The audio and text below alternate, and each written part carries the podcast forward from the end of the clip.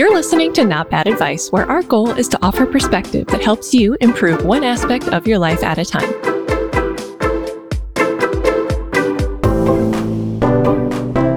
I'm Pamela Lund. And I'm CK Chung. And we hope that after listening, you'll think, hey, that's not bad advice.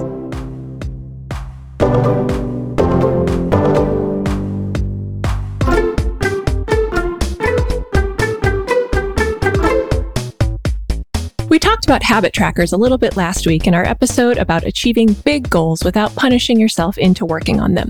And there was so much more that we wanted to say about habit trackers, so that's what we're going to do today.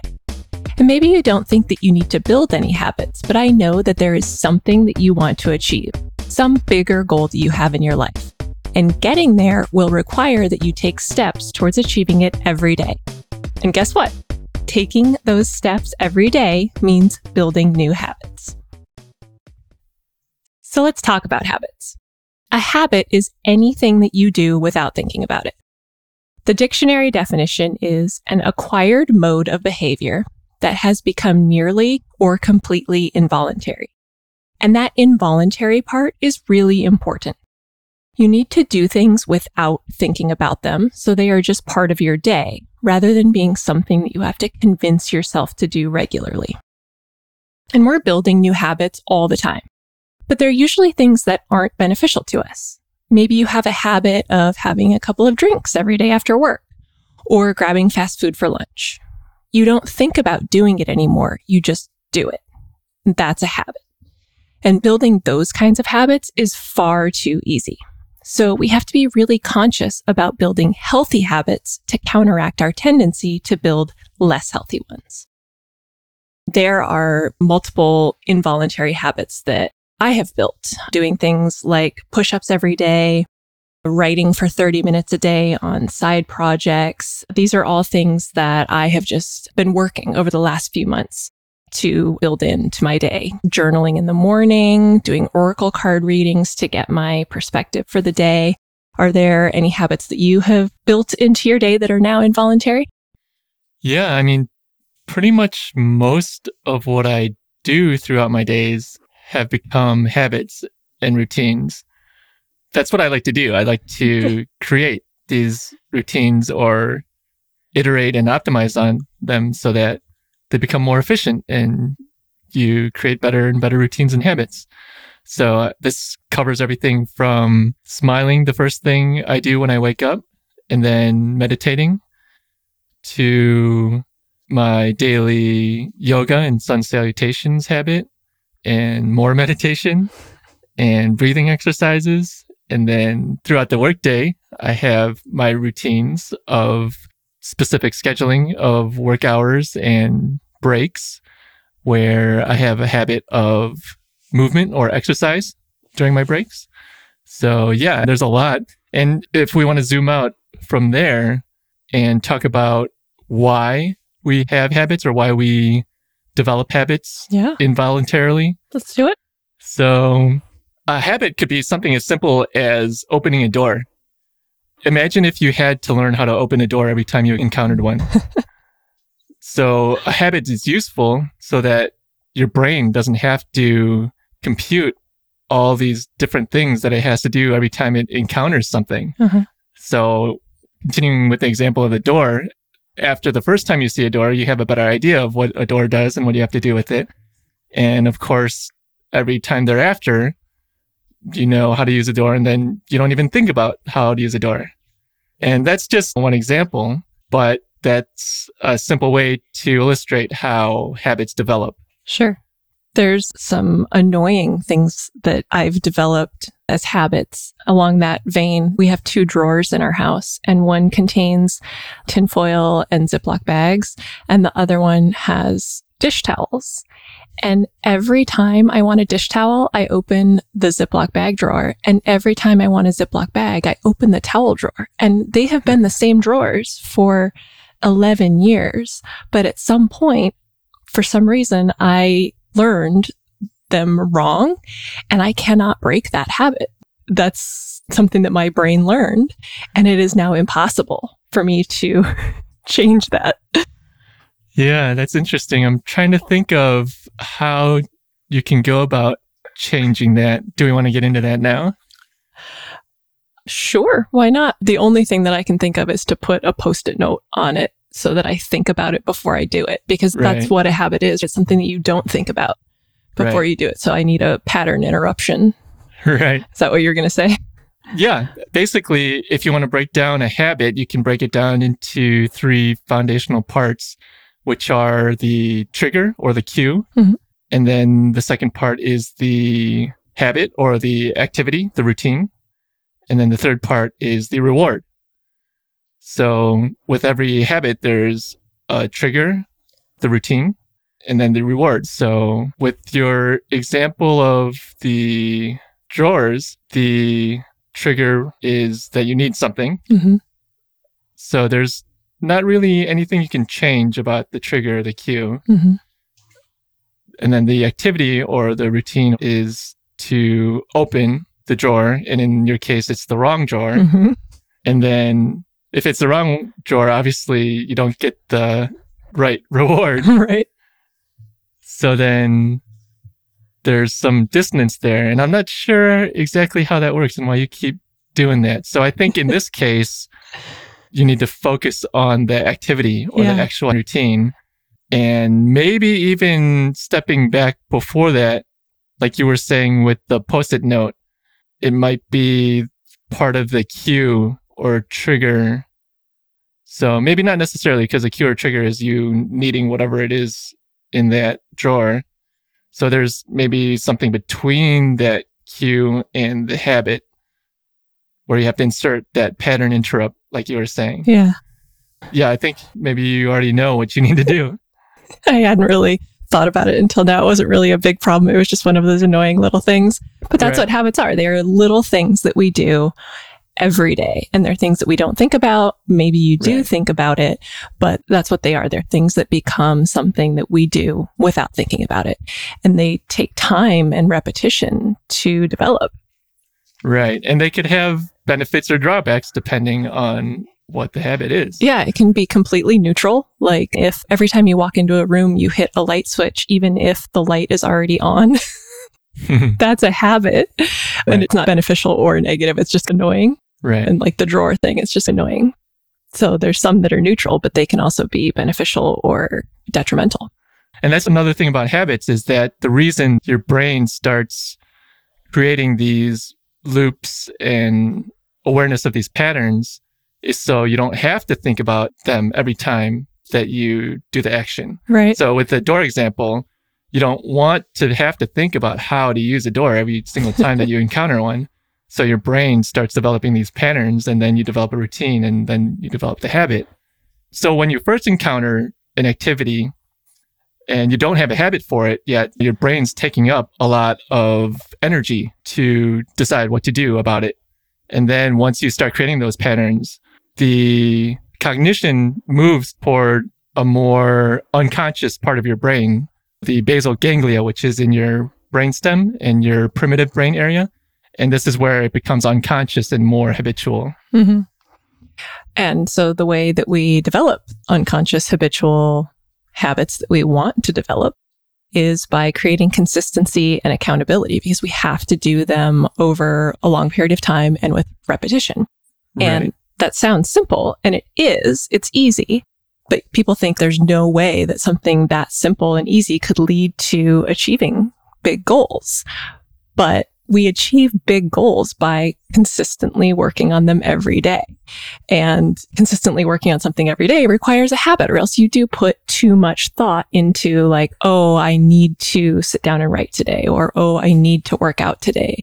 You end up taking more mental energy or even physical energy in some cases to get yourself to do the thing that you want to do because you're not Mhm. making it automatic. Some examples of things that I have done by working in tiny increments every single day is that I started doing two 30 minute increments of work every day on this show, my budget coaching service that is coming out, and some of our other creative projects. That's just two 30 minute increments a day, but I didn't have to think about doing them. I created the habit that every single day I'm going to do 30 minutes and it's an incremental thing. And it's very easy to think that there's no way that you could get anything done in 30 minutes. But when it is 30 minutes every single day, that's 15 hours in a month and that's huge. And that time comes out of nowhere because you do have 30 minutes in a day where you're usually looking at Twitter or whatever. And so making that habitual leads to a lot of work at the end of a month. Mm-hmm. Do you have any examples of big goals that you've achieved with incremental work? Yeah. The biggest one that pops up in my head is my program that I developed with EvoThrive and the 90 day health program mm-hmm. called Net90. And I basically started it off by writing each day's content the day before or on the day of. And it took anywhere from an hour to two hours. And the thing is that I had this huge goal of creating this course, basically a 90 day course. And I had been thinking about it for a while, years even before I started doing it. And I could never get it started because it was a huge endeavor. But once I decided to start it and just do it and get people into the alpha program, it first of all created that external motivation for me. But second of all, doing it daily and coming up with the content each day helped in the way that it was a small enough task that it wasn't paralyzing to me mm-hmm. so that I could get it done. And the added motivation of people being in the program also helped me out. But at the end of it, after 90 days, I created this whole 90 day program and it spanned like over 45,000 words, which comes out to a 150 page book or mm-hmm. something like that. So yeah, I was just spending an hour or two a day on this. And after 90 days, pretty much created a course or a book. And if you had sat down and thought, I'm going to do all this work and build this huge course and made yourself work for six hours a day on it, it would have been too much. It would have been overwhelming. You might not have ever started or finished it. Yeah, I get anxiety just thinking about it. and it doesn't even have to be something huge like that. You can achieve smaller goals. Like I wanted to be able to do proper form push ups. I could only do them on my knees. So I used a habit tracker to do what I could every day with push ups. Mm-hmm. And so I started with 10 push ups on my knees every single day and then worked up to being able to do a couple of proper form push ups off of my knees. And then over the course of using a habit tracker to do the bare minimum of what I could do every day for push ups, now I can do 10. Mm-hmm. And it's just incremental movement. Right. Yeah. So let's get back to the habit trackers then and how you can use one to do that little bit every day. So you come up with a few things that you want to do every day and they need to be I like to say the bare minimum, like literally what is the least that you can do to mm. achieve what you want to do because you don't want to make it too much. You want to start with what's the bare minimum? And if you do more, then that's great. But only commit to doing what is the lowest bar for the day because you're going to be doing this every single day or at least most days in the month. So you use a habit tracker and you figure out what are these bare minimum things that you want to do and you put those on the habit tracker. And then every time you complete the activity that day, you check it off on the habit tracker and it feels really good. And that's basically it. But there's more psychology going on in there than that. But really, just checking it off feels great. And at the end of the day, seeing that you have completed all of these things on top of your normal work or whatever is really rewarding. And you can use an app. There's tons of apps out there. You can use a spreadsheet. You can use a grid on a piece of paper. It really doesn't matter what you use. But for me, seeing it on paper is much more motivating. So we've put up a downloadable and printable not bad advice habit tracker that you can find with a link in the show notes. And it's the tracker that I use. And I use colored pens when I'm checking things off. So I use a green pen to fill in the square when I do the habit. If I don't do the habit, I fill in the square with red. And then on the days when I actually planned not to do it. I will black it out. You don't have to get this intense. You can just mark it off when you do it and leave it blank when you don't. But I like having uh, the color coding. It's motivating to me. And speaking of motivation, let's talk a little bit about the psychology of why these habit trackers work. So the first thing is that it gives you external motivation. And if you have read the four tendencies, you will know your motivation style. If you haven't read it, I really recommend it. It was a life changing read for me. I learned that I'm an obliger, which means that I am externally motivated. I find it very difficult to do anything without being accountable to someone else, or at least without the task being witnessed by others. So that's why habit tracking works so well for me. It gives me external accountability and motivation, both because of the tracker itself, but also because I know that CK can see it hanging on the wall. Mm-hmm. I don't think you actually pay any attention to it. Do you ever look at it? Yeah, I look at it every once in a while. It's right next to where we eat dinner, so he can't miss it. I glanced at it. Yeah. So honestly, just knowing that you could look at it and Mhm. be like, you haven't done anything for three days. What are you doing? That's motivating to me. Mhm. So that's what it means for me to be an obliger. But CK, when you went through the test for the four tendencies, you're a questioner, which means that Mhm. you are very internally motivated and you don't need external motivation. You actually question when people tell you to do things. So you're not very externally motivated. You just achieve things on your own when you set your mind to do them. So what do you think would be beneficial for people like you with a habit tracker? Yeah, the thing is, as a questioner, I believe it describes someone who is internally motivated, like you said, but also resists external motivation. Mm-hmm. So basically, it's right there in the name. I question everything that comes at me externally. Everything that I tell you to do. so yeah, if I hear something externally or get some kind of external motivation, I have to verify it myself internally Mm-hmm.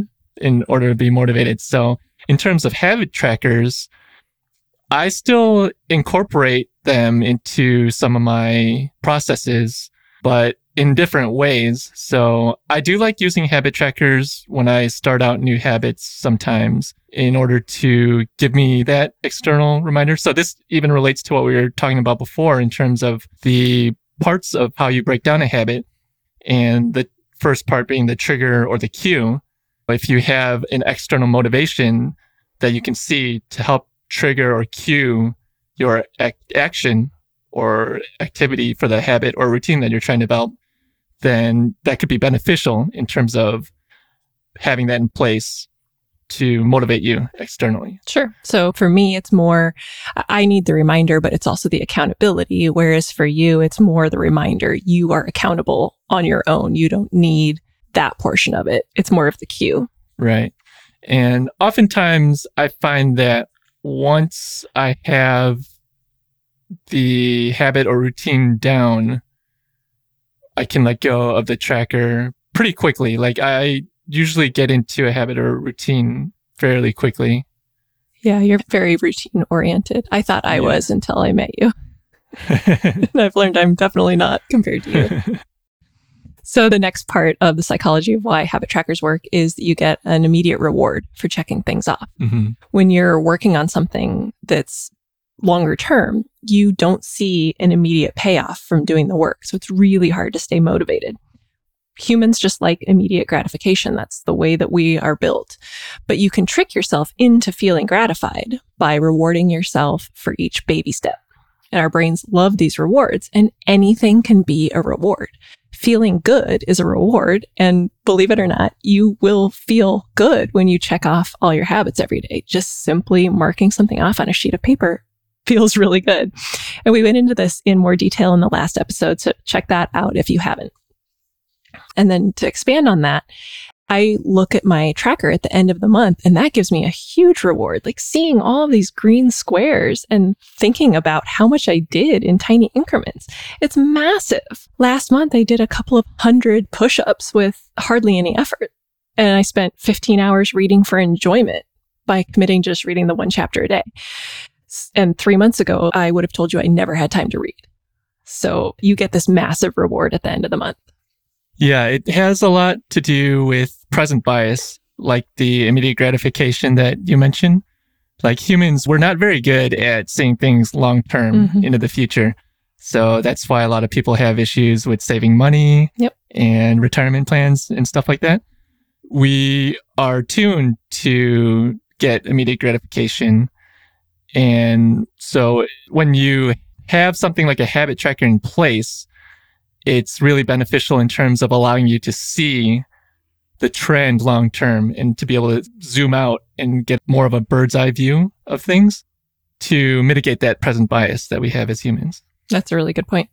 Is there any other psychology that you can think of that goes into why habit trackers are successful? Anything that we didn't cover? Maybe the only other thing is, again, in relation to how you break down habits in terms of the reward part. Okay. Like you were saying, again, the gratification of seeing the chain per se, the chain of checking off your tasks Every day. yeah, Mhm. every day. Like we mentioned in last week's episode, the phrase don't break the chain. Mhm. Your brain likes seeing patterns. And if you have a pattern of checking something off every day, your brain wants to keep doing that. Mhm. So that becomes a reward for your brain.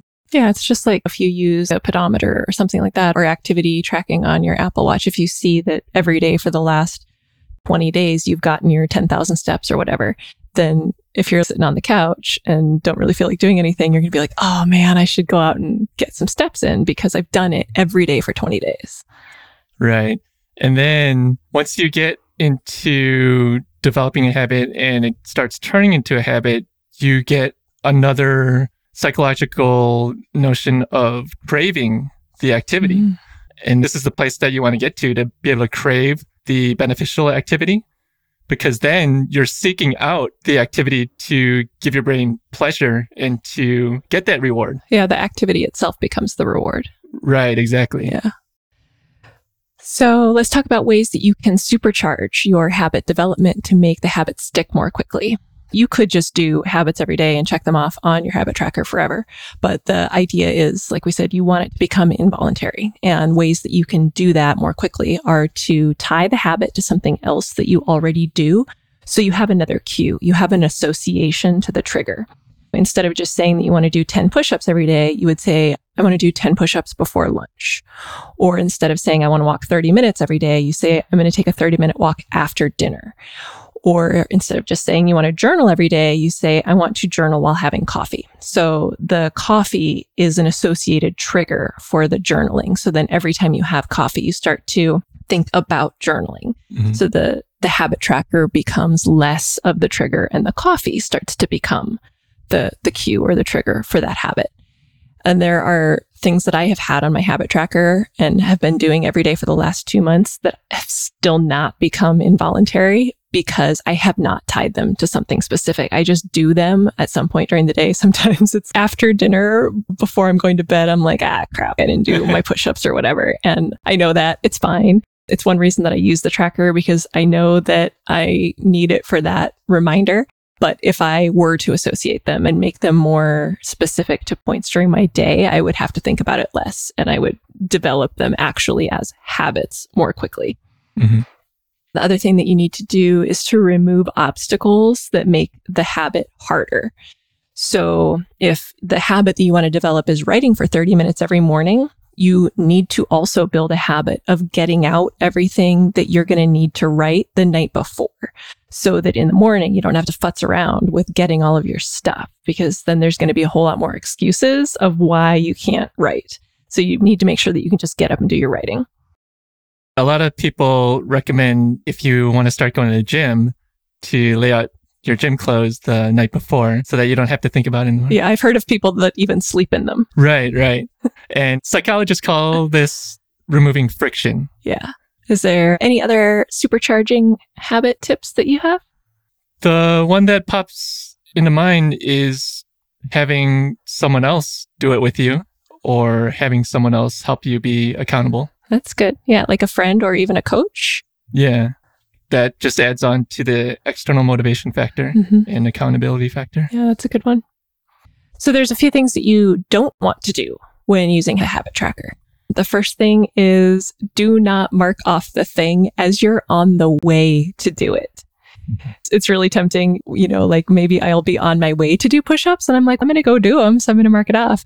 But if you don't wait until you're done doing the thing, you don't associate completing it with the reward. And you can even lose motivation between checking it off and actually doing the thing. You can get distracted or forget.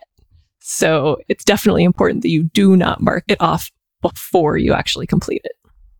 Yeah, I believe psychologists call this self completion theory. And basically, your brain thinks that you already did it. Yeah. So there's no motivation to do it. Yep. And checking off a box is actually that much of a trick for your brain to think, okay, I already did it. I don't have to go actually do the push ups. Yep. The other thing is don't wait until the end of the day and then mark everything off.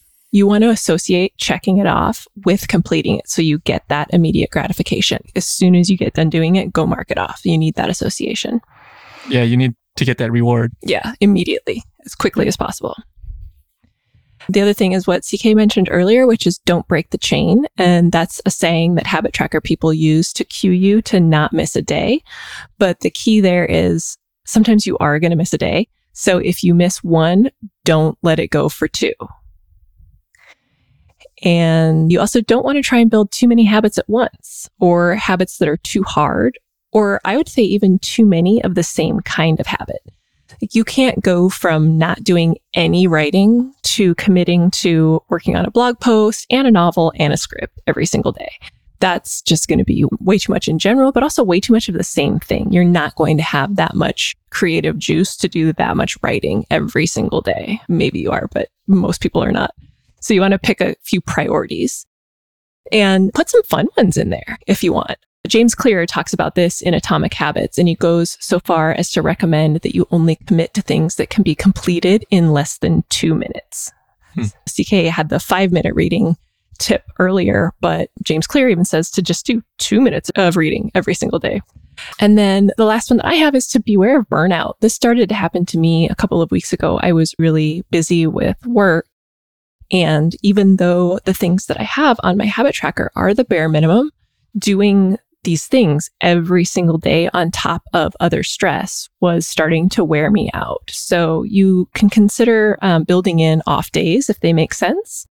As I mentioned on my habit tracker, I black out specific days that I plan to not do certain habits. And it's a conscious choice. It's not blacking them out afterwards to pretend like I meant to skip a day when I didn't do them. It is knowing ahead of time, like I have a really busy day today, or I'm not even going to be home all day today. So I can't do these things. So I build in off days to mitigate any burnout. Do you have any other don'ts that you want to add in? I would say just try to remain mindful of your new habits or what you're trying to do, because oftentimes we can get into the cycle of doing something just to keep doing it mm-hmm. because that's what you set out to do in the first place. So keep your goal and your values in mind, the reason that you started the habit in the first place, so that you don't develop a habit that you end up not needing or wanting in the end. I think that's a really good point. Everything that you do should be intentional. Right. And if you are trying to build a habit that's not in line with what you actually want or in line with your values, it's going to be really hard to develop that habit, even if you do it every single day. And even if you put it on your tracker and you have all the cues in place, because there's going to be some dissonance there that you're not doing something that you actually want to be doing. Exactly.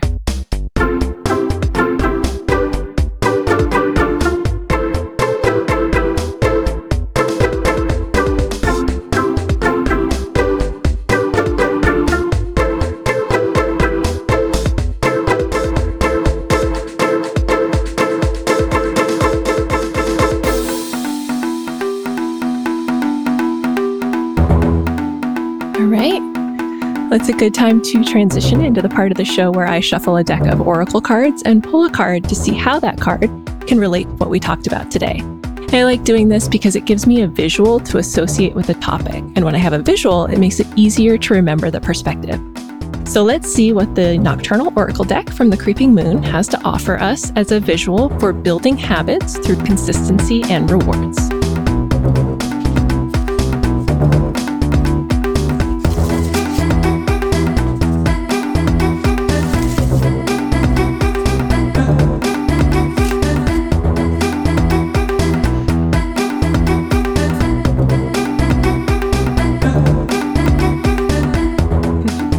Today?